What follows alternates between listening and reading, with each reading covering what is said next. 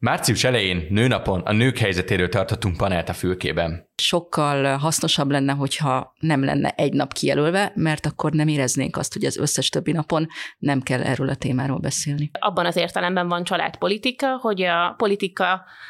megmondja azt, hogy mi a család, megmondja azt, hogy, hogy mi az a család felállás, ugye történetesen papa, mama, gyerekek, szigorúan többes számban. Hivatalosan nincsen bérszakadék, hivatalosan ugyanolyan esélyekkel indul minden szempontból egy férfi és egy nő, és a gyakorlatban viszont nagyon nem. A magyar rendszerben és tágabb értelemben az egész nyugati világban is évszázados diskurzusa van a nőjogoknak és szerepeknek, jobb esetben pedig látszik ennek az eredménye is. Azonban már a nőnapi adás közben is felvetődött egy fontos hiányossága ennek a kérdéskörnek. Mindig az anyaságról beszélünk, mindig az anyákról beszélünk, amikor családot emlegetünk,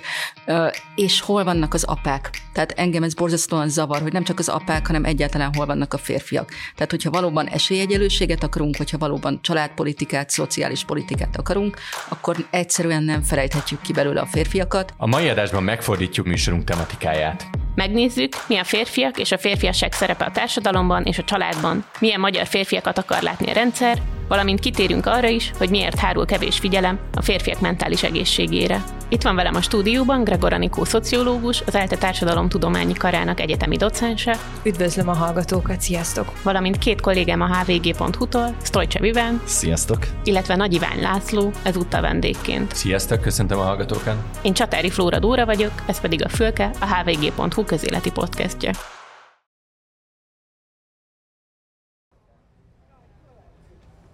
Segítene kicsit? Szeretnénk többet megtudni a hallgatási szokásairól és arról, hogy mit gondol a műsorainkról. Ha van néhány perce, és szeretne hozzájárulni a hvg.hu podcastjainak fejlesztéséhez, töltse ki a leírásban található kérdőívet. Önnek csupán három perc, nekünk viszont hatalmas segítség. Köszönjük! A nőnapi adásunk egyik fő témája a családnak a kérdése volt, az alaptörvényben is benne van, hogy az anya nő, az apa férfi, és hát arról is beszéltünk, hogy ez a család definíció az tulajdonképpen arról is szól, hogy papa, mama és gyerekek szigorúan többes számban. A családfenntartó szerep ebben, ebben a felállásban általában a férfiakra hárul, de szerintem egy tök érdekes kérdés az, hogy ez mennyire tartható a valóságban, mennyire létezik ma, főleg Magyarországon mondjuk az, hogy egy ilyen egykeresős családot képzelünk el, ahol a nő otthon van a konyhában, ahol a helye, és a férfi meg egyedül gondoskodik mindenkiről anyagi értelemben. Hát a valóság azért azt mutatja, statisztikai adatokat, ha megnézünk, hogy ez nem egy közkeletű családi berendezkedés Magyarországon, igény lenne rá. Tehát a különféle közelmi kutatási adatokat, hogyha megnézzük, akkor az a kifejezetten európai összehasonlításban is Magyarországon, még Bulgária másik ilyen ország, ahol közel 90%-os azzal az egyetértés, ez egy 2017-es Euróbarométer kutatás, hogy igenis a családban a férfinak kell a családfenntartónak lennie, és az ő feladata az, hogy a pénzt hozza haza. Ezzel együtt ugyanakkor az elmúlt körülbelül olyan két évtizedben ezt a KSH Népességtudományi Kutatóintézet kutatóinak a kutatásaiból tudjuk, hogy megjelent egy másik típusú apaság iránti igény is a, a közvélekedésben, és egyfajta ilyen kettős elvárásnak kellene megfelelni azért a férfiak jelentős részének, ugyanis ez társadalmi osztálytól is függ, hogy mennyire erőteljesen jelenik meg. Ez a másik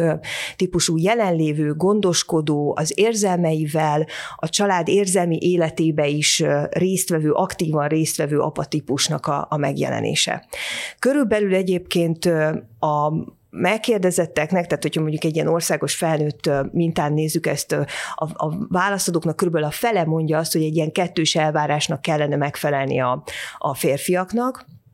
és még azért elég masszívan jelen van, körülbelül olyan, olyan 30%-os nagy, nagyságrenddel, hogy már pedig inkább csak családfenntartóként legyen jelen az apa. Tehát van azért egy ilyen kettős elvárás a férfiakkal szemben is, és hát ugye ennek az az igazán érdekes kontextusa, hogy ugye az elmúlt 12 évben a társadalompolitika közbeszéd szintjén is, és gyakorlati oldaláról is elmozdult a jóléti állami berendezkedéstől a kifejezetten úgynevezett munka alapú társadalom koncepciójába. Tehát amikor a férfiasságnak is ez adja a gerincét, és ez veszi körbe, hogy a munka definiálja az embert, akkor nagyon nehéz lesz ebből a családfenntartói szerep elvárásból lejjebb adni vagy kilépni, hiszen mind a külső nyomás, mind pedig egy ilyen hagyományosabb nemi elvárás is, vagy munkamegosztás elvárás is abba a pozícióba helyezi a férfiakat, hogy már pedig a munkán keresztül definiálják magukat, és a családban is, hogyha beleépítjük a férfit, akkor a munkán keresztül tudjon jelen lenni egy család életében. Hát meg azt se felejtsük el ennél a témánál, hogy van ez a mondás, hogy csak ott beszélnek pénzről, ahol nincs, és hogy szerintem azért is egy ilyen égető kérdés Magyarországon ez, mert máshol, hogyha azt mondjuk, hogy az apa eltartja a családot, lehet, hogy tényleg keres annyit, hogy ne arról szóljon, mint ugye Magyarországon, mint látunk, apa eltartja a családot, akkor ő egész nap dolgozik, egész éjszaka dolgozik, és akkor két ember helyet keres, hanem hogy van egy olyan keresete, amely egyébként egy család fenntartására ö, elegendő, és egyébként meg azt se szabad elfelejteni másik oldaláról, ezt még az előző podcastban beszéltük Flórával, és, és másik két kolléganőnkkel, hogy, hogy egyébként vannak, akik amúgy szeretnének otthon maradni nők a gyerekeikkel, és hogy nem tudom, hogy erre mennyire van kutatás, vagy mennyire van mérve, de hogy ez egy teljesen valid dolog, hogyha valaki ezt szeretné, és az nyilván magával hordozza azt, hogy a párja fogja eltartani egy családot. Mondom, ez megint csak akkor problémás, hogyha nincs honnan behozni ezt a pénzt, vagy egyszerűen nincs annyi pénz a piacon, hogy ez egy járható út legyen. Pedig ugye ebből a családfenntartói szerepkörből vagy legalábbis annak a vágyából elég könnyen kilép az ember körülbelül már akkor, amikor a pár fölveszi az első lakáshitelét. Tehát, hogyha megnézzük azt, hogy milyen jövedelmekre adnak hitelt, tehát még csak törlesztésről szó sincs, hanem csak, hogy milyen közös jövedelem kell, hogy legyen. Onnantól kezdve azt gyakorlatilag esélytelen egyedül összehozni. Itt néhány héttel korábban készült egy kutatás arról, hogy a mostani kamathelyzetben körülbelül olyan 600 ezer forint környéki összegre van szükség ahhoz, hogy egy átlagos pesti panelre az ember hitelt kapjon. Na most 600 ezer forintot jó, van ember, aki keres, de sokkal, sokkal egyszerűbb egy párként összehozni, és nagyjából itt borult akkor az egész családfenntartó a férfi történet. És hogyan hat szerintetek a férfiasságnak a megélésére? Egyrészt ez a kettős nyomás, amit az Anikó említett, másrészt pedig az, hogy ha mondjuk van egy ilyen az európai standardhez képest sokkal inkább velünk élő elvárás azzal kapcsolatban, hogy, hogy a férfinak családfenntartónak kellene lennie, és ez a gazdasági realitással mondjuk nem nagyon találkozik. Nekem egy zárójeles megjegyzésem ide, ugye mindig jönnek ezzel, hogy az egyenlő munkáért egyenlő bértelv az valami óriási nagy nőjogi feminista követelés volna, miközben a férfiaknak is simán érdekük mindez, akár csak olyan szempontból nézve ezt, hogy ha a férfi beteg lesz, akkor nyugodtan kieshet a munkából. Hogyha a férfi éppen szeretne állást váltani, akkor ezt sokkal könnyebben teheti meg bevállalva akár mondjuk egy-két hónap munkanélküliséget, mert nem az ő vállán van az, az a teher, hogy az egész családot eltartsa. Szóval itt most nagyon messze mehetnénk itt már mindenféle um, mentális, egészségbeli kérdésekre is, majd arra még vissza fogunk térni, de tehát így pénzügyileg is uh, tök fontos ez az egész. Na és akkor vissza erre a témára, hogy a férfiasság megélése a családfenntartói szempontból. Azt szeretném kérdezni, nem tudom, hogy erről készült-e arról azon a kutatáson belül valamiféle különbontás generációs szinten. Mert nekem a tapasztalatom nagyon az, hogy nagyjából így az X generáció és attól fölfelé azok a férfiak, akik ebben nagyon hisznek, saját korosztályom, tehát ilyen 30-as emberek is abban már így kevésbé látom ezt, az, ezeknél a mai fiataloknál pedig, pedig még sokkal kevésbé. Csalóka az érzékelésed, ez, ez viszonylag azért gyakran megesik. Sokkal jellemzőbb, hogy az iskolai végzettség mentén figyelhető megeltérés abban a tekintetben, hogy mennyivel gondolkodnak rugalmasabban úgy általában a nemek közötti munkamegosztásról, és így kifejezetten arról, hogy a gondoskodási feladatok azok csak kizárólag a nőkhöz vannak rendelve, vagy a férfiakhoz is. És, és a, ezeket az adatokat most, ahogy készültem, direkt meg is néztem, hogy tényleg van-e korcsoport mentén különbség nem nagyon van, sőt, kifejezetten a fiatalok esetében, még amikor korábbi magyar ifjúsági adatokon keresztül vizsgáltam hasonló kérdéseket, akkor azt láttam, hogy egy ilyen retradicionalizáció megy végbe. És ezen nem is csodálkozhatunk, mert hát mivel találkozik, milyen diskurzusokkal, meg milyen, milyen ö, képekkel találkozik akár egy, egy fiatal lány, vagy egy fiatal férfi, a, a, vagy egy fiatal fiú a, a mai társadalomban, hogy hogyan élik meg a, a nőiességüket, férfiasságot, hol vannak a kitörési pontok, amikor mondjuk nem tudom, a, a tömeget az éri el, hogy a való világ szereplői OnlyFans oldalakkal indítják az életüket, és így próbálják meg az anyagi biztonságukat nőként megteremteni egy társadalomban, akkor azért annak nagyon más az üzenete, mint hogy akkor rugalmas nemi munka megosztásba gondolkozunk. Pár évvel ezelőtt még csináltam egy interjút, a, és, és fogunk erről is beszélni a férfiak mentális egészségéről. De ott van nagyon érdekes, egy, egy pszichológus mesélte nekem azt, hogy a COVID alatt a férfiaknál nem csak azért ugrott meg az öngyilkosságok száma, mert, mert bezártság volt, és ugyanazok a depresszív tényezők, amelyek nemeken átívelően mindenkit érintettek, hanem azért is, mert nagyon sok férfinak az önmegvalósításának a része az ő munkahelyi karrierje, vagy az ő munkahelyi léte, hogy, hogy az ő közössége az ott van, ő a kollégáival van jobban, vagy ott érez valamilyen ilyen erődinamikát, vagy valahol, ahol ő el tudja helyezni magát a társadalomban. És hogyha mondjuk valaki elvesztette az állását a COVID alatt, valamit, ami, ami nem csak anyagi hátteret adott, nyilván az is egy hatalmas nyomás, hanem egy ilyen morális vagy lelki alapvetést is, akkor ez egy olyan talajvesztés lehetett, ami nagyon sokat, sokakat krízis helyzetbe lökhetett. És amúgy én is ezt tapasztalom, és szerintem mindenkinek van ilyen tapasztalata, hogy, hogy általános a férfi ismerőseink sokkal többet beszélnek a munkájukról és az azzal kapcsolatos dolgokról, mint a női ismerőseink. Nem tudom pontosan ennek mi a tudományos háttere, de azt én is érzékelem, hogy nagyon sokban hozzájárul a férfiak öndefiníciójához, és ezt nem tudom, hogy ez azért, mert ezt hozzák otthon, ez a társadalmi norma, de az, hogy az ő munkahelyi teljesítményük, az az ő életüknek gyakorlatilag a motorja. Hát ugye érdemes visszamenni történetileg is akár, hogy egyáltalán hogy jött létre ez a típusú nemi munkamegosztás, és ez az ipari társadalmaknak a, a hozománya igazából. Tehát amíg sokkal inkább agrártípusú berendezkedésű, vagy akár olyan háziipari jellegű társadalmakról beszéltünk, ahol sokkal közel, egyáltalán nem vált el egymástól a munka szférája és az otthonnak a szférája, addig ezek a különféle úgymond nemi szerepek, sőt maga a nemiség, hogy ilyen kétosztatú nemi térben gondolkodunk ma már, ami nagyon ilyen alapvető struktúrájának tűnik a társadalomnak. Ez sokkal kevésbé volt ennyire jellemző, sőt a mai napig nem kell beragadni Európába ahhoz, hogy lássunk olyan, és találjunk olyan társadalmakat, ahol nem a nemiség az, ami erőteljesebben struktúrálja a társadalmakat, hanem például a kor. Tehát, hogy generációsan oszlik meg sokkal jobban mondjuk a társadalmi struktúra. Hogyha megnézzük a magyar társadalmi struktúrának azt a vetületét, hogy társadalmi mobilitás szempontjából például milyen lehetőségei vannak fiatal férfiaknak és fiatal fiatal nőknek, akkor Huszárákos Győri Ágnes és Balogh Karolina kutatásából tudjuk azt, hogy az 1974 után született férfi generációnak egy jelentős része nem, hogy nem képes a saját szüleinek az iskolai végzettségét reprodukálni, újra elérni, hanem kifejezetten alacsonyabb iskolai végzettséggel bír, és nőknél nincs ekkora arányban jelen ez a lefele mobilitás. Na most ez a fiatal férfi generációnak egy jelentős része, aki nem képes tehát megta- megkaparintani azt az iskolai végzettséget, ami a szüleik, lefele mobilak. Egyébként is jellemző globálisan, ezt OECD kutatásokból tudjuk, a középosztálynak egy lefele csúszása. Na most ezt egy frusztrált férfi csapat megkapja, hogy nem képes ugye újra termelni, vagy megszerezni azokat a javakat, vagy az esélyét egyáltalán, hogy ezeket a javakat megszerezze, akkor jönnek aztán az önjelölt különféle közbeszédben hangosan megszólaló, többnyire férfiak, akik be tudják csatornázni ezt a dühöt, és nagyon könnyen tudják akár még nőgyűlöleté is formálni, hiszen magát az egész jelenséget ez a versengés veszi körbe, ami megint csak a piaci logikának megfelelő, versenyeztetésre kerülnek egymással férfiak és nők, ahelyett, hogy a szolidaritás kerülne középpontba, a kapcsolódás, hogy együtt hogy tudunk, hogy tudunk, e, e, hogy tudjuk ezt a piaci logikát valahogy legyőzni, vagy politikusokat rávenni arra, hogy ne ennek szolgáltassák ki a párkapcsolatokat. Ha már a szolidaritás került szóba, akkor még egy nagyon picit visszaugranék az apa szerepekre, vagyis az apa szerepre, hogy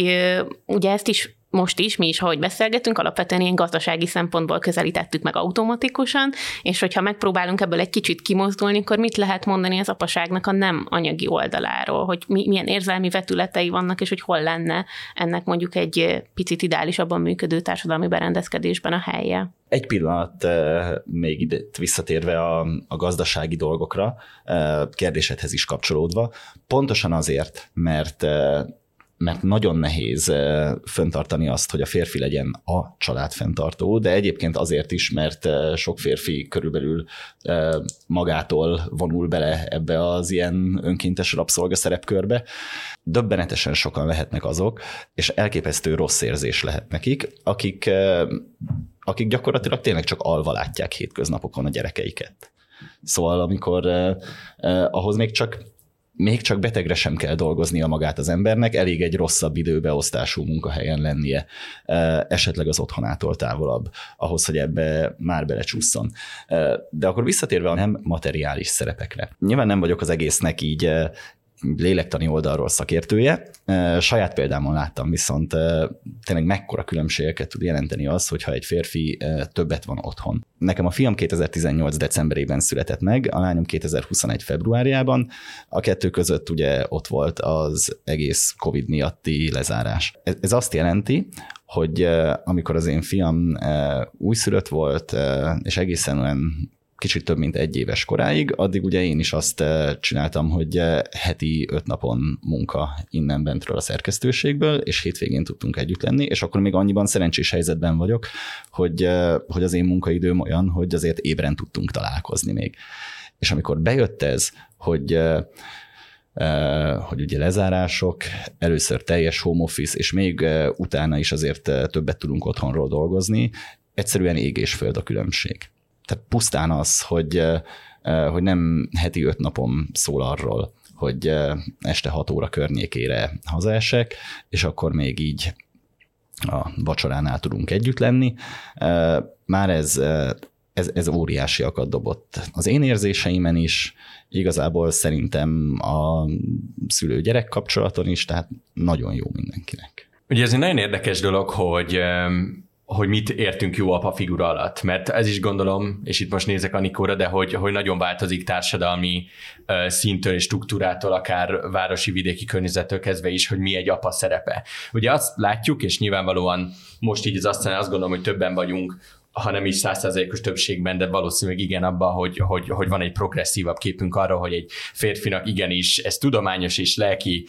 alapon is értelmezhetjük, hogy fontos, hogy, hogy legyen legyen jelen benne az érzékenység, legyen benne, benne ugyanúgy a törődés, ezt nem delegálhatjuk, mint olyan a nőknek, mert ezek emberi alapvetések, és nem nemi alapvetések. És nyilvánvalóan azt gondolom, hogy ezt mondjuk még nehéz visszamenőleg mondjuk valakinek a rovására írni, aki mondjuk most 50-60 éves, és már felnevelt egy felnőtt korú gyereket, akkor azt gondolom, hogy most egy 20-30 éves ember nem mehet oda verni az ajtót a szüleihez, mert egyszerűen teljesen más társadalmi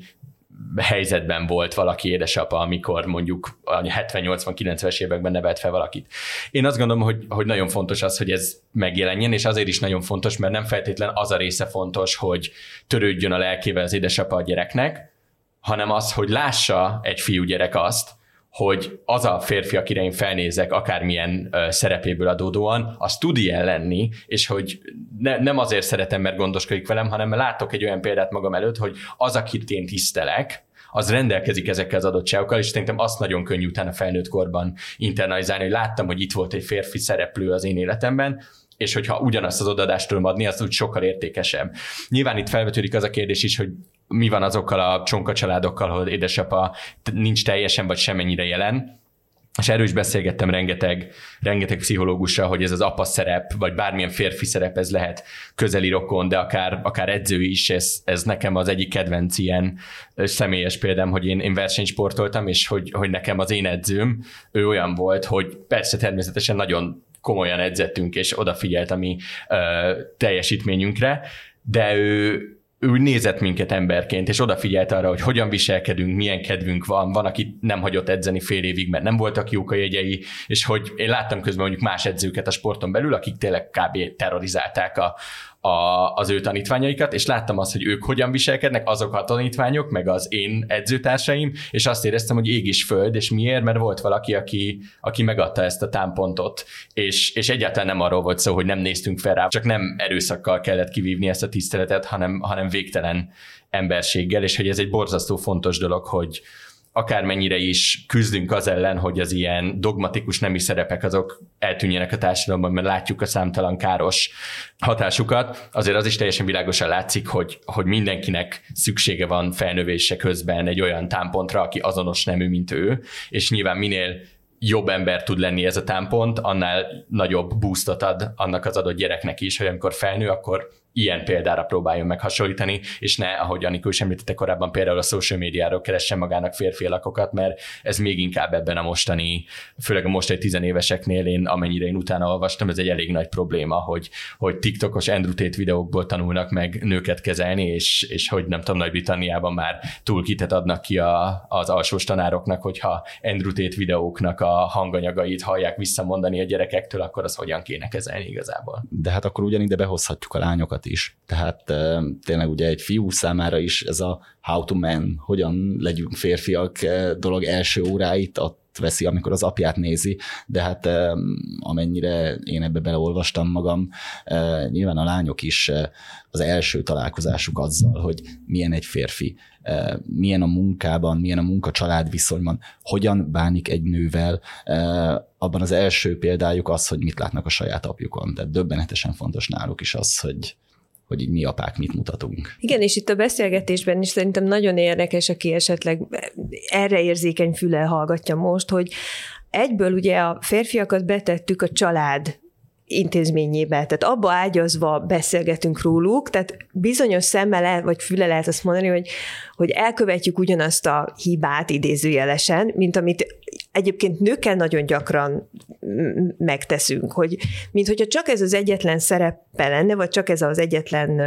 helyzete, vagy pozíciója lenne egy nőnek a társadalomban, hogy akkor a nő az, az valahogy a családi relációin keresztül definiálódik,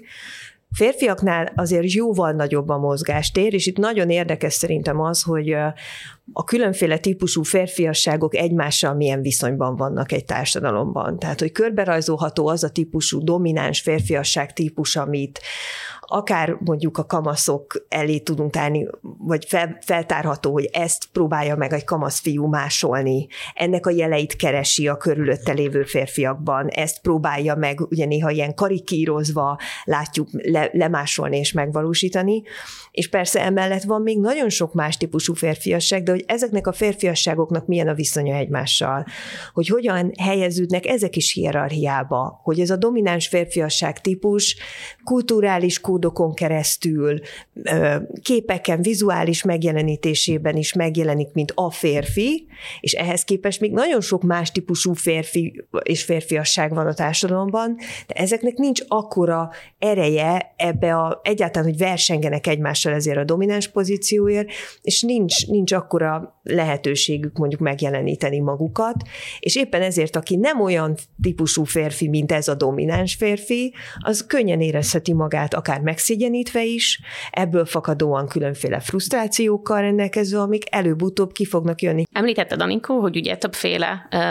férfi szerepek merülnek fel, és van ezek között válogatás, az Iván említette Andrew Tate-et, meg a social média hatását. Igazából van egy fogalom, a toxikus maszkulinitás, amivel nagyon sokat, vagy nagyon sokszor szokták leírni a, a napjaink világát. Nagyon érdekelne, hogy mit gondoltok erről a fogalomról, hogyan kellene ezt érteni. Kezdjük szerintem ennek is a történetével, mert ez aztán pláne kevésbé ismert Magyarországon, sőt még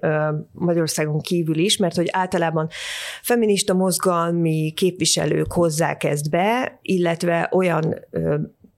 közbeszédben jelenik ez meg, ami kifejezetten ilyen pszichologizáló jelleggel próbálja meg patologizálni és betegségé alakítani azokat a férfiasság megnyilvánulásokat, amelyek erőszakosak, vagy összekötik narcisztikus megnyilvánulásokkal, és akkor ez szokott általában hogy megjelenni, mint toxikus maszkulinitás. Na most ezt a kifejezést, ezt a 80-as években az Egyesült Államok beli spirituális férfiogi mozgalmak hozzák be, abból a célból, hogy megtisztítsák ezt a már említett domináns maszkulitás formát, minden olyan maszkulinitás jegytől, amivel nem szívesen vállaltak közösséget, de abból a célból is, hogy meg, megmaradhasson ez a domináns maszkulinitás forma, ez mi egy fehér középosztálybeli um, heteroszexuális férfiaság, ez meg tudjon maradni a domináns pozícióba. Tehát kiszervezi, leszedi erről minden kényelmetlen elemet, és amikor ez uh, megjelenik, akkor itt nagyon fontos, hogy a toxikusság az az erőszakosságnak volt egy, egy ilyen kódja, és az amerikai kontextusban az erőszakos férfiasság az rögtön, pláne egy ilyen relációban rögtön a fekete ö, alsó osztálybeli férfiasságnak a megjelölésére szolgált. Tehát igazából ez egy fehér beszédmód, a toxikus maszkulinitásnak a történeti be, behozása, hogy szabadítsunk meg mindent, ami nem fehér és, és nem ilyen közép- vagy felső osztálybeli. És aztán újabb lendületet a gazdasági válsággal kap 2008 idején, akkor jön be megint egy, akkor találják meg újra egy ilyen fogalomként, aminek az a lényege, hogy hát akkor ugye a gazdaságot, a világgazdaságot mi döntötte össze, hát ez a kabzsi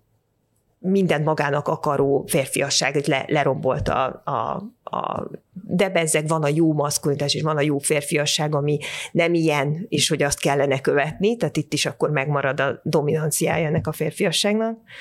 És aztán a Trump megválasztása volt egy újabb ilyen hullám, amikor ez a toxikus maszkulinitás definíció bejött. Szóval nagyon, nagyon felkapott, de hogy ennek a használatával azért észre kell bánni, mert itt is látszik, hogy itt igazából maga ez a fogalom, ez arra szolgál, hogy megmaradhasson ez a jó maszkulinitás, ami ugyanúgy uralkodik igazából, vagy maga alá hajtja a, a nők jelentős részét, ugyanúgy azt szolgálná, hogy ez a hierarchia nők és férfiak között ne kérdőjeleződjön meg, legfeljebb odáig menjünk el, hogy így kiegészíti egymást a két nem, de a funkcióiban elkülönülve akarja megtartani továbbra is a nemek viszonyát. Magyarországon is van ez a bizonyos spirituális férfi mozgalom egyébként, ez a Bedő Imre féle férfiak klubja mozgalom, ez nagyon uh, ugyanerre, a, a, ugyanerre rímer rá,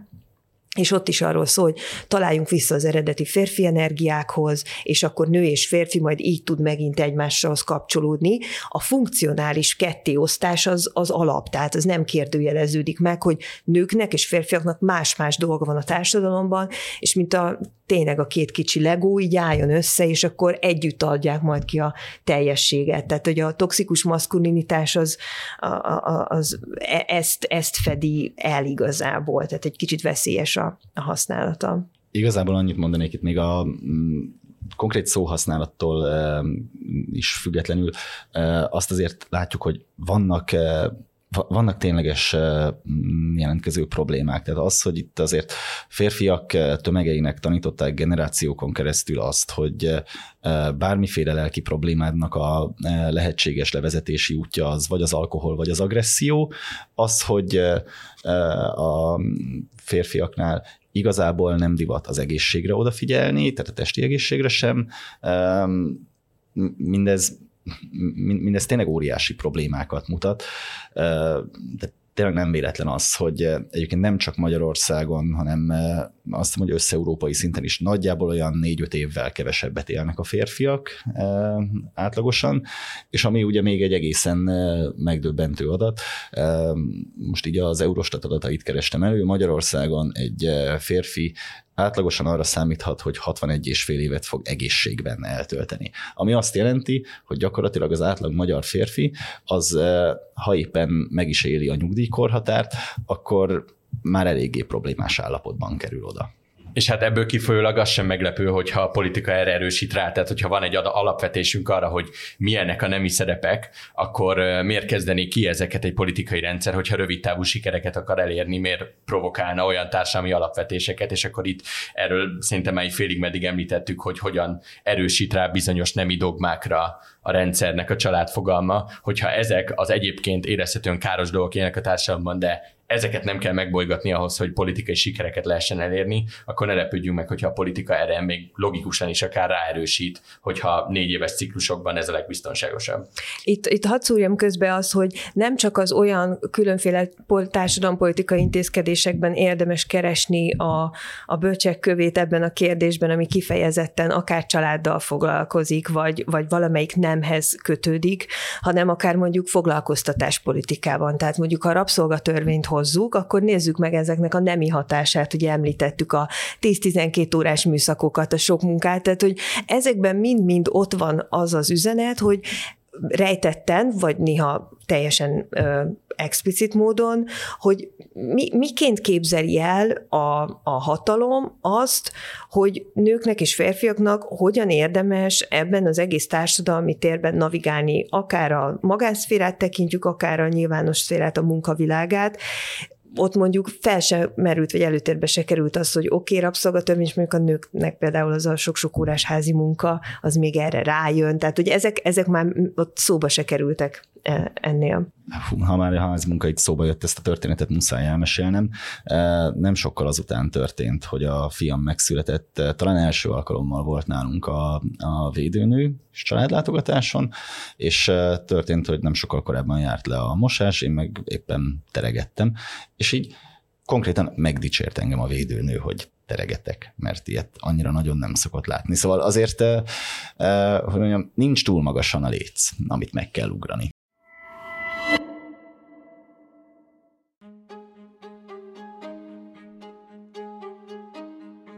Szelektíven gyűjti a hulladékot? Visz magával vászontáskát a boltba?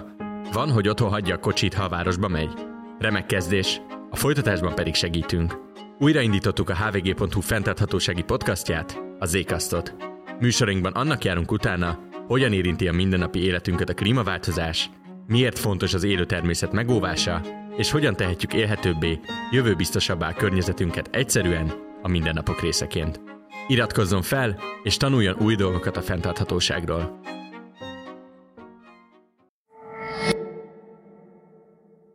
Szerintem arról is jó lenne, hogyha tudnánk még egy picit beszélgetni, hogy milyen férfi képei vannak a magyar politikának, hogyan határozza meg a politikai közbeszéd ilyen direkt üzenetekben azt, hogy, hogy mit jelent férfinak lenni. Egyáltalán ezek egyébként pozitív vagy negatív? Tehát, hogy úgy, úgy határozza meg, hogy mi a férfi, hogy megmondja, hogy XYZ, vagy úgy határozza meg, hogy mi a férfi, hogy azt mondja, hogy nem nő, meg nem buzi. Hát ugye alapvetően azt jól látjuk, tehát elég egy kis közösségi médiás keresés, hogy meglássuk, hogy ugye a magyar férfi mit csinál. Tehát a magyar férfi az, az eszik, egészen elképesztően sokat eszik. Az evéshez rendszeresen fogyaszt alkoholt, főleg, hogyha beleperzseli a disznóba, hogy Fidesz 2022. Nagyon fontos, hogy futballmeccsre jár. Itt tudom, hogy Sztolcse Viván itt az asztalnál nagy futballmeccsre járó, és hogy ezért engem meg fog támadni ezért a véleményemért, de, de, de tehát ne, nem minden futballszurkoló futball de, de lépjünk túl rajta. A lényeg az, hogy sport egy nagyon fontos szerep, és ezenből is a futballnak azért szent szerepe van, ugye vadászik, az, az nagyon fontos, hogy, hogy sok milliárdos játszótereket épít magának a Hungexpo halott állatokból, hogyha ki akarja fejezni ezt a férfiasságát, Ja igen, és akkor ugye abban ugye az a hobbi is ott van, hogy belép a hadseregbe. Tehát a, a First Gentleman is belépett a hadseregbe, meg Böszörmény Nagy Gergely is belépett a hadseregbe, és akkor uh, szépen, tehát hogy, hogy büszkék lehetünk a, arra, hogy milyen uh, szép férfiasak vagyunk itt a 20-as években, csak ugye egy száz évvel későbbi 20-as években vagyunk. De a lényeg a lényeg, hogy ezek nagyon ilyen, hát ezek ilyen nagyon ilyen karikaturisztikus képek, és tényleg arra tudom visszacsatolni, amit az imént mondtam, hogy, hogy azért tehát minden politikai terméknél azt kell megnézni, hogy egy politikai termék addig marad a víz felszínén, ameddig megveszik. És hogyha ezek a képek mennek jól, és ezt pontosan tudjuk, hogy a, a rendszer tudja, hogy mely képek mennek jól, akkor azért fogja ezeket kitenni, mert erre van igény valójában. És nyilvánvaló az, hogy ezzel közben pont ebbe a politikai szekértáborosodásába folyik bele az, hogyha mondjuk valaki kritikusan áll hozzá a klasszikus nemi szerepekhez, vagy teszem azt, um, gúnytűz ezekből, vagy, vagy megkérdőjelezi ezeknek a létjogosultságát, akkor ő alapvetően a szakadék másik oldal kerül, és, és a férfi szerepről sincs, mint olyan nem, hogy politikai, de szinte semmilyen diskurzus Magyarországon. Ebből a kultúrharcos keretből kicsit kimozdítanám most a, a, az elhangzottakat. Ez nem egyszerűen csak egy, egy, egy politikai szlogen vagy egy termék. Nézzük meg, hogy milyen hadipari fejlesztések voltak Magyarországon az elmúlt öt, öt évben, talán kicsit több. Egy évvel ezelőtt a választások után el is hangzott, hogy a családpolitika mellett a biztonságpolitika lesz a másik pillére a, a kormányzásnak a német tőke hozza be a Rheinmetállal, és így tovább a különféle hadipari gyárakat, lőszergyárakat Magyarországra, az Airbus gyárgyulán, tehát tudnánk sorolni ezeket a különféle hadipari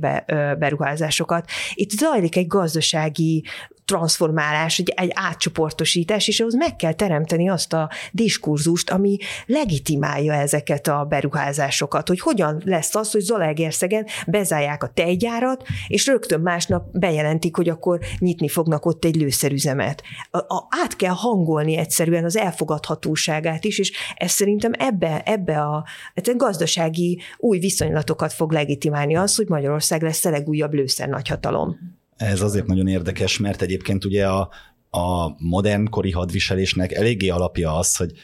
tehát nem sorkatonaságról van szó, hogy, hogy, hogy tényleg egy jól működő hadseregben ez egy ország akkor tudja megvédeni magát, nyilván az ilyen extrém példákat leszámítva, mint amilyen most szegény Ukrajna. Tehát egy Magyarország jellegű szövetségi rendszerben mozgó ország tényleg úgy tudja megvédeni magát, hogyha van egy kicsi, de professzionális hadserege, ehhez lehet akkor gyártani hadipari óriási beruházásokat, ez teljesen rendben is lenne, de hát az, hogy hogy mint ahogy a 60-as, 70-es években tették, fiatal fiúkat gyakorlatilag az iskolapadból kikerülve kizavarjanak laktanyákba, azért, hogy igazából hónapokon keresztül azt tanulják meg, hogy hogyan lehet piálni, és, és lehetőleg a totális igénytelenségbe átmenve minél kevésbé követni a szabályokat. Szóval ennek igazából így ilyen szempontból uh, nincsen értelme, tehát meg lehetne csinálni ezt az átkeretezést szerintem enélkül is. Nem foglak szétszedni Iván a foci miatt. Én azt akarom ehhez mondani, hogy mint aki szabadidejének rendkívül sok részét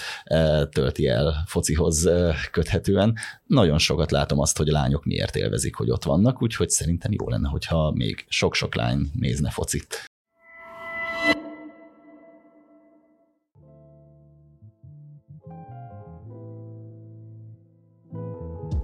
Lemaradt? Bepótolná? Nem volt ideje?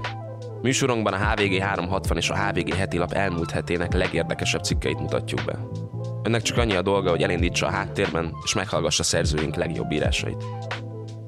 Elvitelre. Bábel Vilmos Longread podcastja minden vasárnap reggel.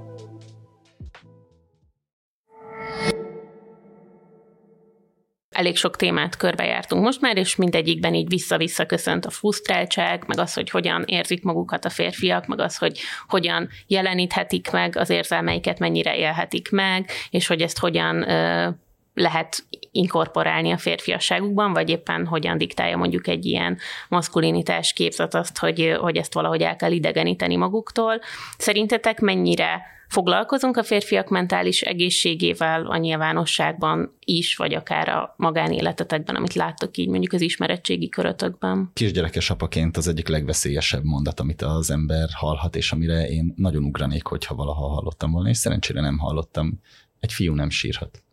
Tehát ez az, ami, eh, ami, ami így tényleg olyan eh, szintű szörnyű berögződésként van meg, szerencsére talán csak a, a sztereotípiákban, vagy mondom úgy, hogy én szerencsés környékben vagyok, mert,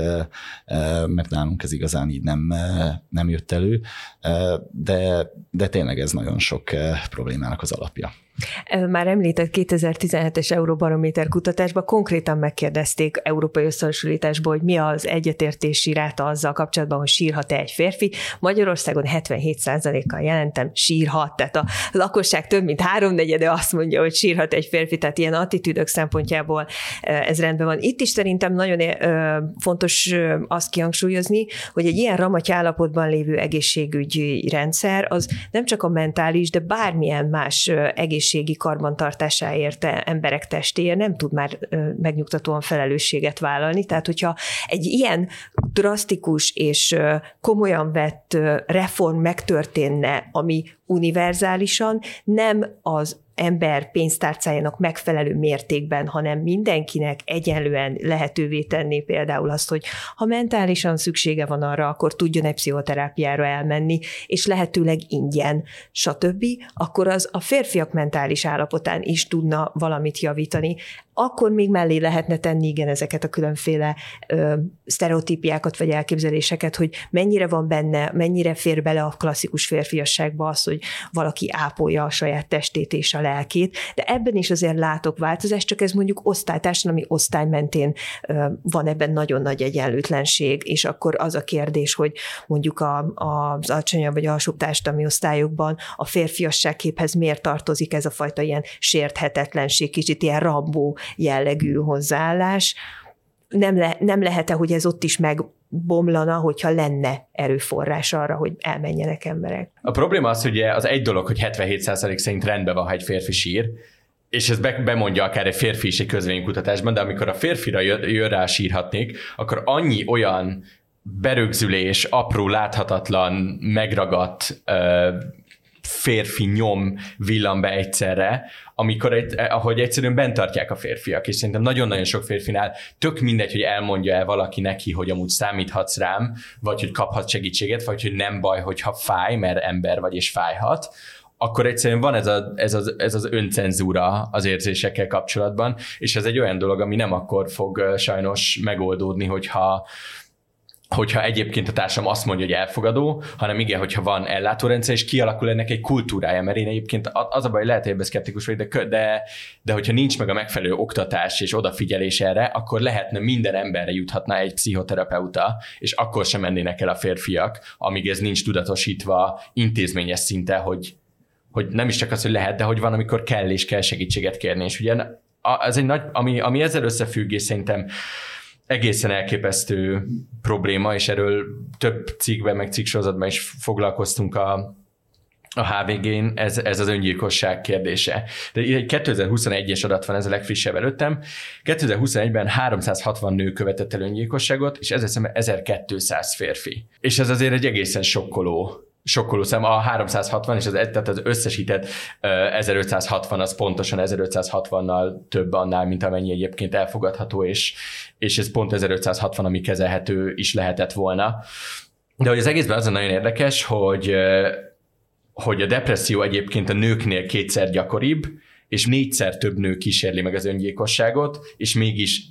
gyakorlatilag négyszer több férfi fejezi be, mert a férfiak olyan eszközökhöz nyúlnak, hogy, hogy, hogy, hogy nem is részletezem, de szerintem ezt mindenki ki tudja tenni, sokkal brutálisabbak. És hát itt vezethető vissza az, hogy, hogy miért igazán károsak a férfi szerepek. Nem azért, mert utáljuk a Facebookon látni a disznóvágást vagy a foci meccset, meg nem azért, mert Andrew Tate videót néz a kisgyerek, vagy, vagy nem, hanem azért, mert, mert ez valahol materializálódik. Tehát ha 1200 férfit veszünk 365 napra, akkor majdnem ott vagyunk, több mint naponta három férfi vett véget az életének, és naponta egy nő és ezek megelőzhető dolgok lehetnének. Az erőszak mennyire konstitutív, tehát ilyen alkotó eleme a férfiasságnak, és az, hogy ez az erőszak mennyire könnyen fordul saját maga ellen. Tehát itt ebben a, a brutális eszközök választásában ez is benne van, hogy jobban belefér az, hogy saját magával szemben is erőszakot alkalmazzon az illető férfi, és hogy a férfiasságban ez jobban benne van. Itt kevésbé beszéltünk most erről az erőszak alkotó elemről, hogy mennyire erős része a férfiasság lakosságnak, de ez egy nagyon nagy probléma. Tehát, hogy miért az erő is, és kifejezetten a fizikai vagy a, vagy a más típusú erőszak az, ami, ami a, a státuszát adja, vagy az erejét adja e, a férfiasságon keresztül embereknek. Tehát ez szerintem ez kapcsolódik. Nagyon sokat beszélgethetünk azokról a dolgokról, hogy mik azok, amik negatívak, de ne felejtsük el, hogy rengeteg pozitívum van. Tehát amit én fiúsapaként tudok tanítani a fiamnak, és szeretnék legalábbis átadni neki, az az, hogy megélni a fiúságot, a férfiasságot, az sok szempontból rettenetesen jó dolog. Tehát vannak egyszerűen mm, hogy mondjam, milyen kicsit nemi adottságok, és akkor persze megint nagyon bonyolíthatnánk a dolgokat, és eh, ez valójában nem eh, ennyire egyszerű eh, férfinő felosztás, de nem menjünk ennyire bonyolultan bele. Lényeg az, hogy ha az ember fiúnak születik, akkor az emberiség egy jelentős részénél nagy valószínűséggel erősebb lesz, másrészt pedig a időről időre a tesztoszteron rá fogja rúgni az ajtót az agyára, ami hogyha nem tudják jól levezetni, akkor az nagyon csúnya dolgokba fordulhat. Tehát ellenben, ha mindezt pozitív energiaként éljük meg, hát elképesztő jó tud lenni. Tehát láttam már nem egyszer embereket, hogy mennyire jól élik meg a saját férfias erejüket egy Ironman 220 kilométerek környékén, nőket mellesleg szint úgy, de megvan a lehetősége arra, hogy kiálljon azért, amit ő fontosnak gondol, segítsen másokat,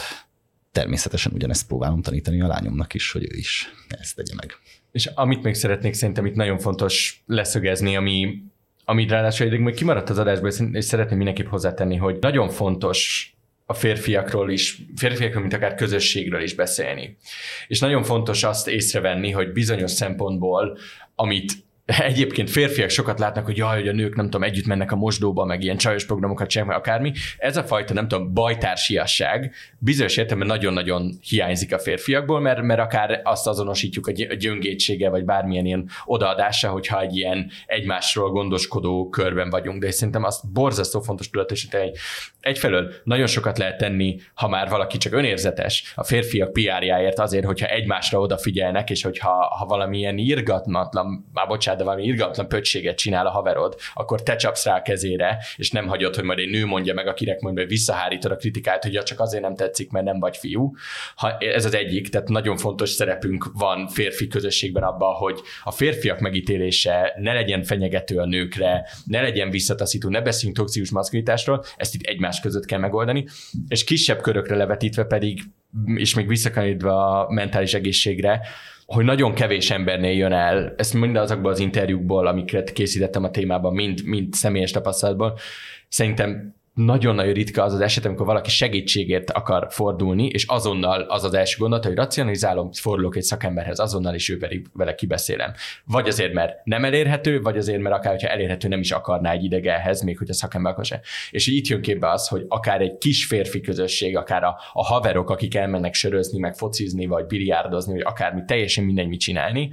nagyon-nagyon fontos, hogy a férfiak pontosan tudják, hogy mik a férfi problémák, amik őket nyomasztják, és ők lesznek az elsők, akik észre tudják ezt venni a másikon.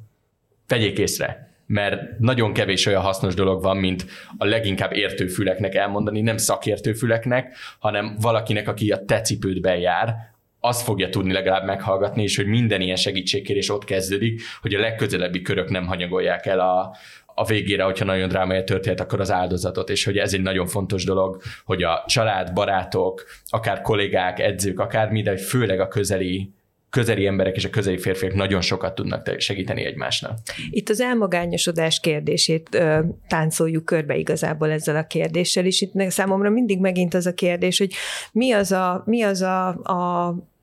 társadalmi környezet, mi az a gazdasági környezet, mik azok a, a viszonylatok az emberek között, amik kitermelik ezt a típusú magányosságot, mert abban igazad van, hogy a bajtársiasság az egy nagyon fontos eleme egyébként a, a klasszikus férfiasságnak, de ez a bajtársiasság annyiban megvan, hogyha megnézed azt, hogy, hogy tulajdonképpen ez a fajta fennálló rend nem minden férfinak egyaránt kedvező és ugyanolyan mértékben kedvező, de abban a viszonylatban, hogy a férfiasság az, ami magas magasabb társadalmi pozícióban van a nőiséghez képest, az a, abban azért mégiscsak van egy egyetértés, és ezt a státuszkót, ezt a hatalmi egyenlőtlenséget igazából azok tudnák meg pendíteni kicsit, vagy így megpiszkálni, akiknek a hatalom igazán a kezében van, és azok már pedig a férfiak ebben a társadalmi berendezkedésben nagyobb hatalom felett diszponálnak a férfiak, mint a nők. Tehát, tehát e- ezen pont, hogy a férfiaknak kéne segíteni, azoknak, akik hatalmi pozícióban vannak. Valamiért ezek a férfiak nem akarják ezt a hatalmi egyenlőtlenséget megbolygatni, még, a, még ilyen szempontból a saját férfi csoportjukkal ö, szemben sem. Köszönöm szépen, hogy itt voltatok, hallgatóinknak pedig köszönöm a figyelmet. A fülke hamarosan folytatódik, iratkozzanak fel a hvg.hu podcast csatornájára, és kapcsolják be az értesítéseket, hogy ne maradjanak le az ékezt és az elvitelre műsorainkról sem. Én Csatári Flóra Dóra vagyok, viszont hallásra.